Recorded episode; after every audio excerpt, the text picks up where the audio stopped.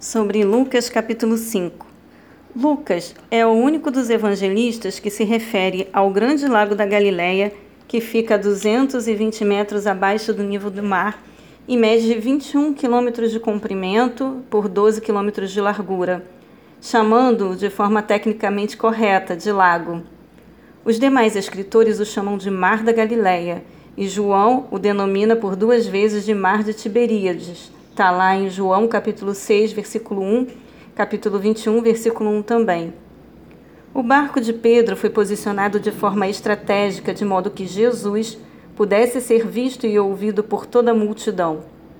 Além disso, era costume judaico que um mestre, ao ensinar, deveria fazê-lo assentado, bem como seus ouvintes, para que a comunicação se desse de maneira mais confortável possível. A palavra mestre em grego transliterado epistata só aparece em Lucas e significa aquele que tem o direito de mandar. Quando todos os indicativos apontavam para um novo insucesso, o melhor horário para a pesca era durante a noite, não em pleno dia. A experiência profissional de Pedro e de seus companheiros contra a inexperiência de Jesus no ramo, pois era um carpinteiro ligado às artes e letras, o fato de terem trabalhado arduamente durante toda aquela noite e terem apenas sujado as redes, Pedro decide obedecer à palavra de Jesus. Pre preparou e lançou sua rede com esperança. Curiosamente, a expressão grega é, transliterada, que significa afundar, usada por Lucas, traduzida em algumas versões por irem a pique e aqui por começarem a afundar, tem a ver com a mesma expressão usada em 1 Timóteo capítulo 6, versículo 9, onde descreve o mergulho para a perdição daqueles que ambicionam exclusivamente as riquezas materiais. Pedro assombrou-se mais com a sua falta de fé e indignidade do que com o evento em si. Ele tinha confiança em Jesus, mas não tinha certeza absoluta de que o milagre se daria, ainda mais naquelas proporções. A reação de Pedro revela a atitude normal de todas as pessoas ao chegarem sinceramente à conclusão de que são pecadores e indignos de permanecerem na presença santa de Deus. Portanto, carentes e dependentes absolutamente da graça do Senhor. Apocalipse capítulo 6, versículo 16.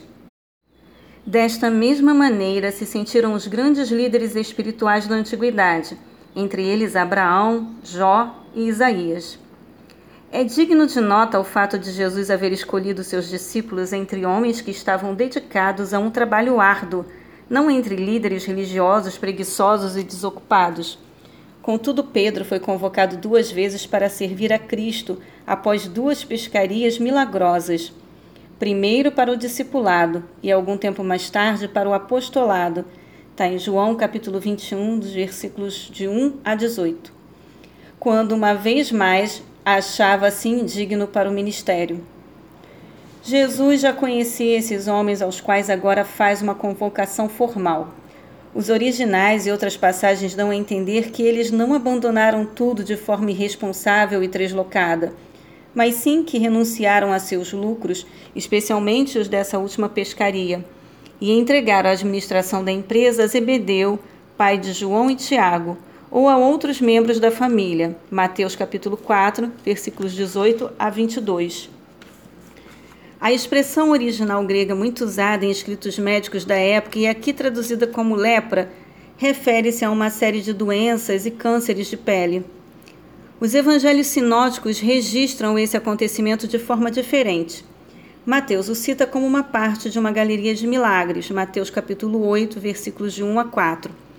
Marcos e Lucas o colocam como um dos primeiros sinais maravilhosos realizados por Jesus no início de sua peregrinação pela Galiléia. O homem doente é transfigurado por uma doença que o excluía socialmente. Contrariando a lei, lá de Levítico capítulo 13, busca Jesus com todas as suas forças como única solução para seu grave problema. Ele se aproxima do Senhor com fé humildade e vontade de obedecer ao que Jesus lhe mandasse fazer, exatamente como todo pecador arrependido deve agir. O perdão, assim como a cura, se materializaram instantaneamente ao toque do Senhor, e o homem renasce livre do pecado e da enfermidade que o escravizavam. Jesus tentava evitar que o povo interpretasse mal sua pessoa e ministério, pois muitos o aclamavam como grande curandeiro, milagreiro e líder nacionalista revolucionário, que era a visão simplista que alimentavam quanto ao Messias prometido. Além disso, suas atitudes começavam a irritar os líderes religiosos e provocavam neles enorme inveja e medo de perderem poder sobre o povo. Jesus manda que o homem vá apresentar-se ao sacerdote de plantão e, com isso, o estimula a guardar a lei, a apresentar todas as provas de, de sua cura e receber a certidão ritual de purificação para que pudesse ser reintegrado à sociedade. Mateus capítulo 8, versículo 4, capítulo 16, versículo 20 e Marcos capítulo 1, versículo 44. Os fariseus, em hebraico original separados, citados aqui por Lucas pela primeira vez, mas que já haviam questionado o ministério e a pessoa de Jesus anteriormente, eram mestres autoritários e muito respeitados nas sinagogas. Formavam uma confraria e um partido político com mais de 6 mil membros espalhados por toda a Palestina. Eles se autodenominavam guardiões da lei pregavam que suas tradições e interpretações teológicas eram tão importantes quanto as escrituras sagradas. Marcos capítulo 7, versículos de 8 a 13. Jesus já havia confrontado alguns líderes judaicos em Jerusalém. Agora o seguiram até uma casa em Cafarnaum com o objetivo de analisar suas palavras e vigiar seus movimentos. Os escribas eram estudiosos com grande habilidade para escrita, arte rara na época, permitida apenas aos homens e de muito prestígio. Eles eram responsáveis pelo estudo, interpretação e ensino da lei, escrita e oral, e das tradições judaicas.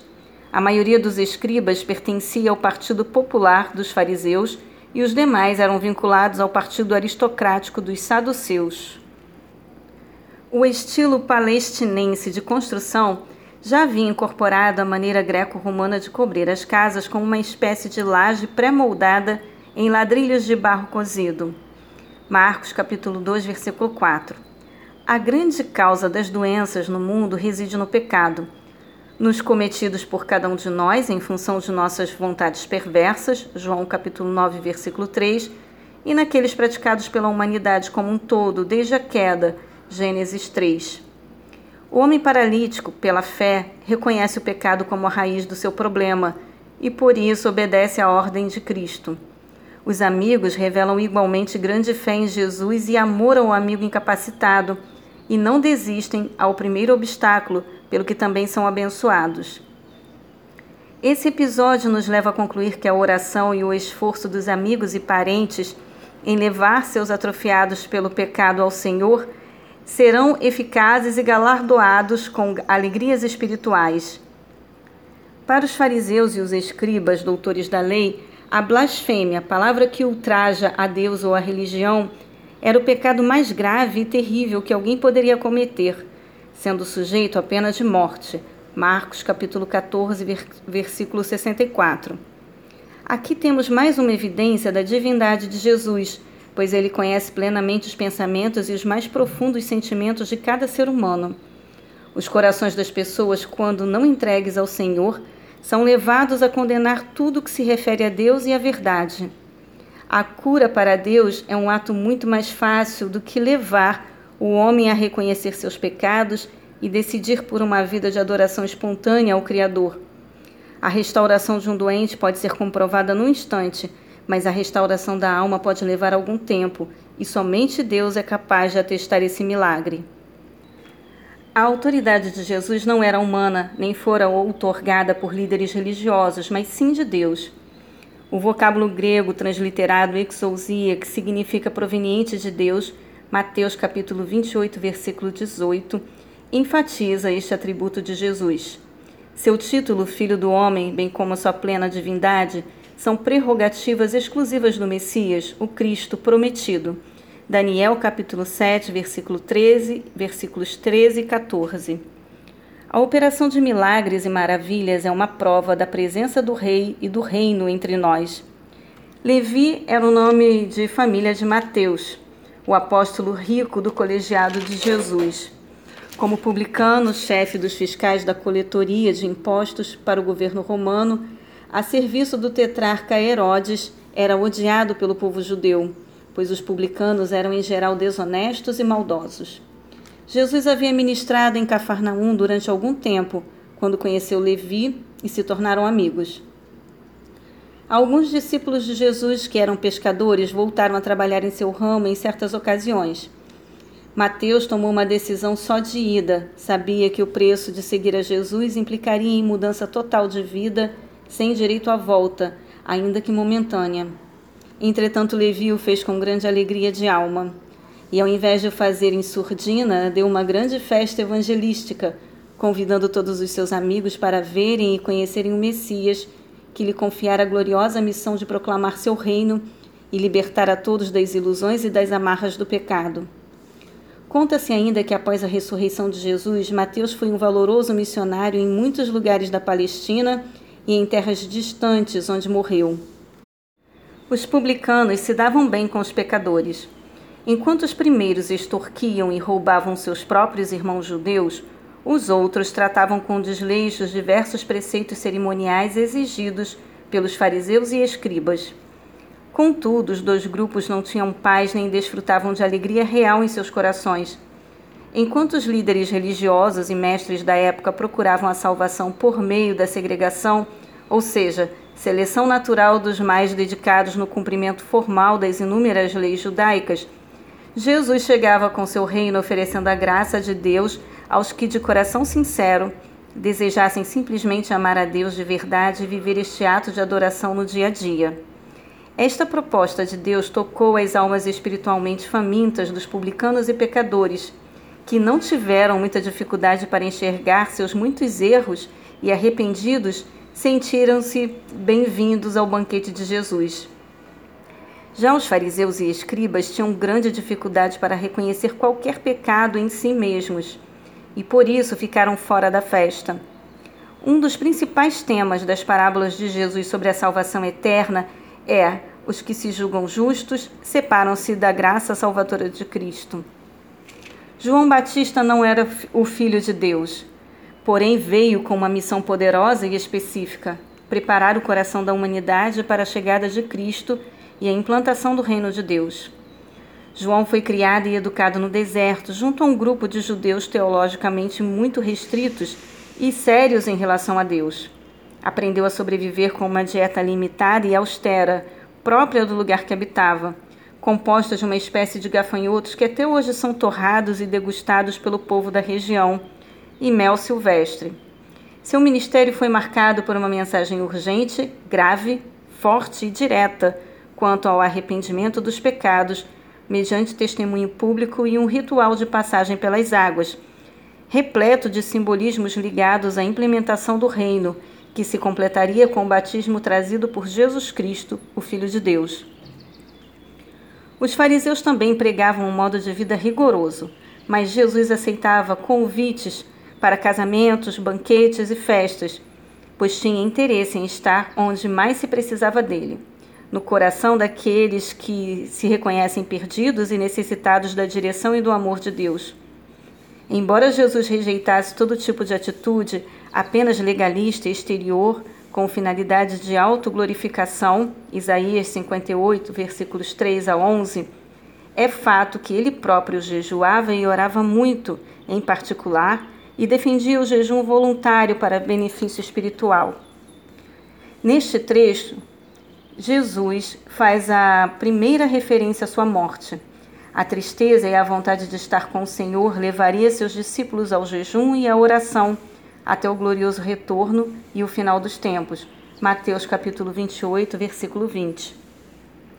A igreja primitiva ensinou e praticou o jejum com orações, especialmente nas épocas de provação e dificuldades. Assim como seria tolice estragar uma veste nova para remendar outra roupa, o novo caminho oferecido graciosamente por Jesus não pode ser remendado e estragado com os antigos rituais e obrigações cerimoniais, exclusivamente legalistas e exagerados do judaísmo, como o fato de não mencionar o nome de Deus apenas para evitar pronunciá-lo em vão. Ainda que o Antigo Testamento seja intimamente relacionado ao Novo Testamento, que é o cumprimento das promessas registradas nas Sagradas Escrituras do Antigo Testamento, é preciso cuidado para não se confundir profecias com o seu cumprimento, nem as sombras com a realidade. Gálatas capítulo 5, versículos de 1 a 6. Somos livres em Cristo para adorar a Deus com toda a sinceridade de nossos corações, na beleza da santidade do Senhor. Romanos capítulo 3, versículo 28.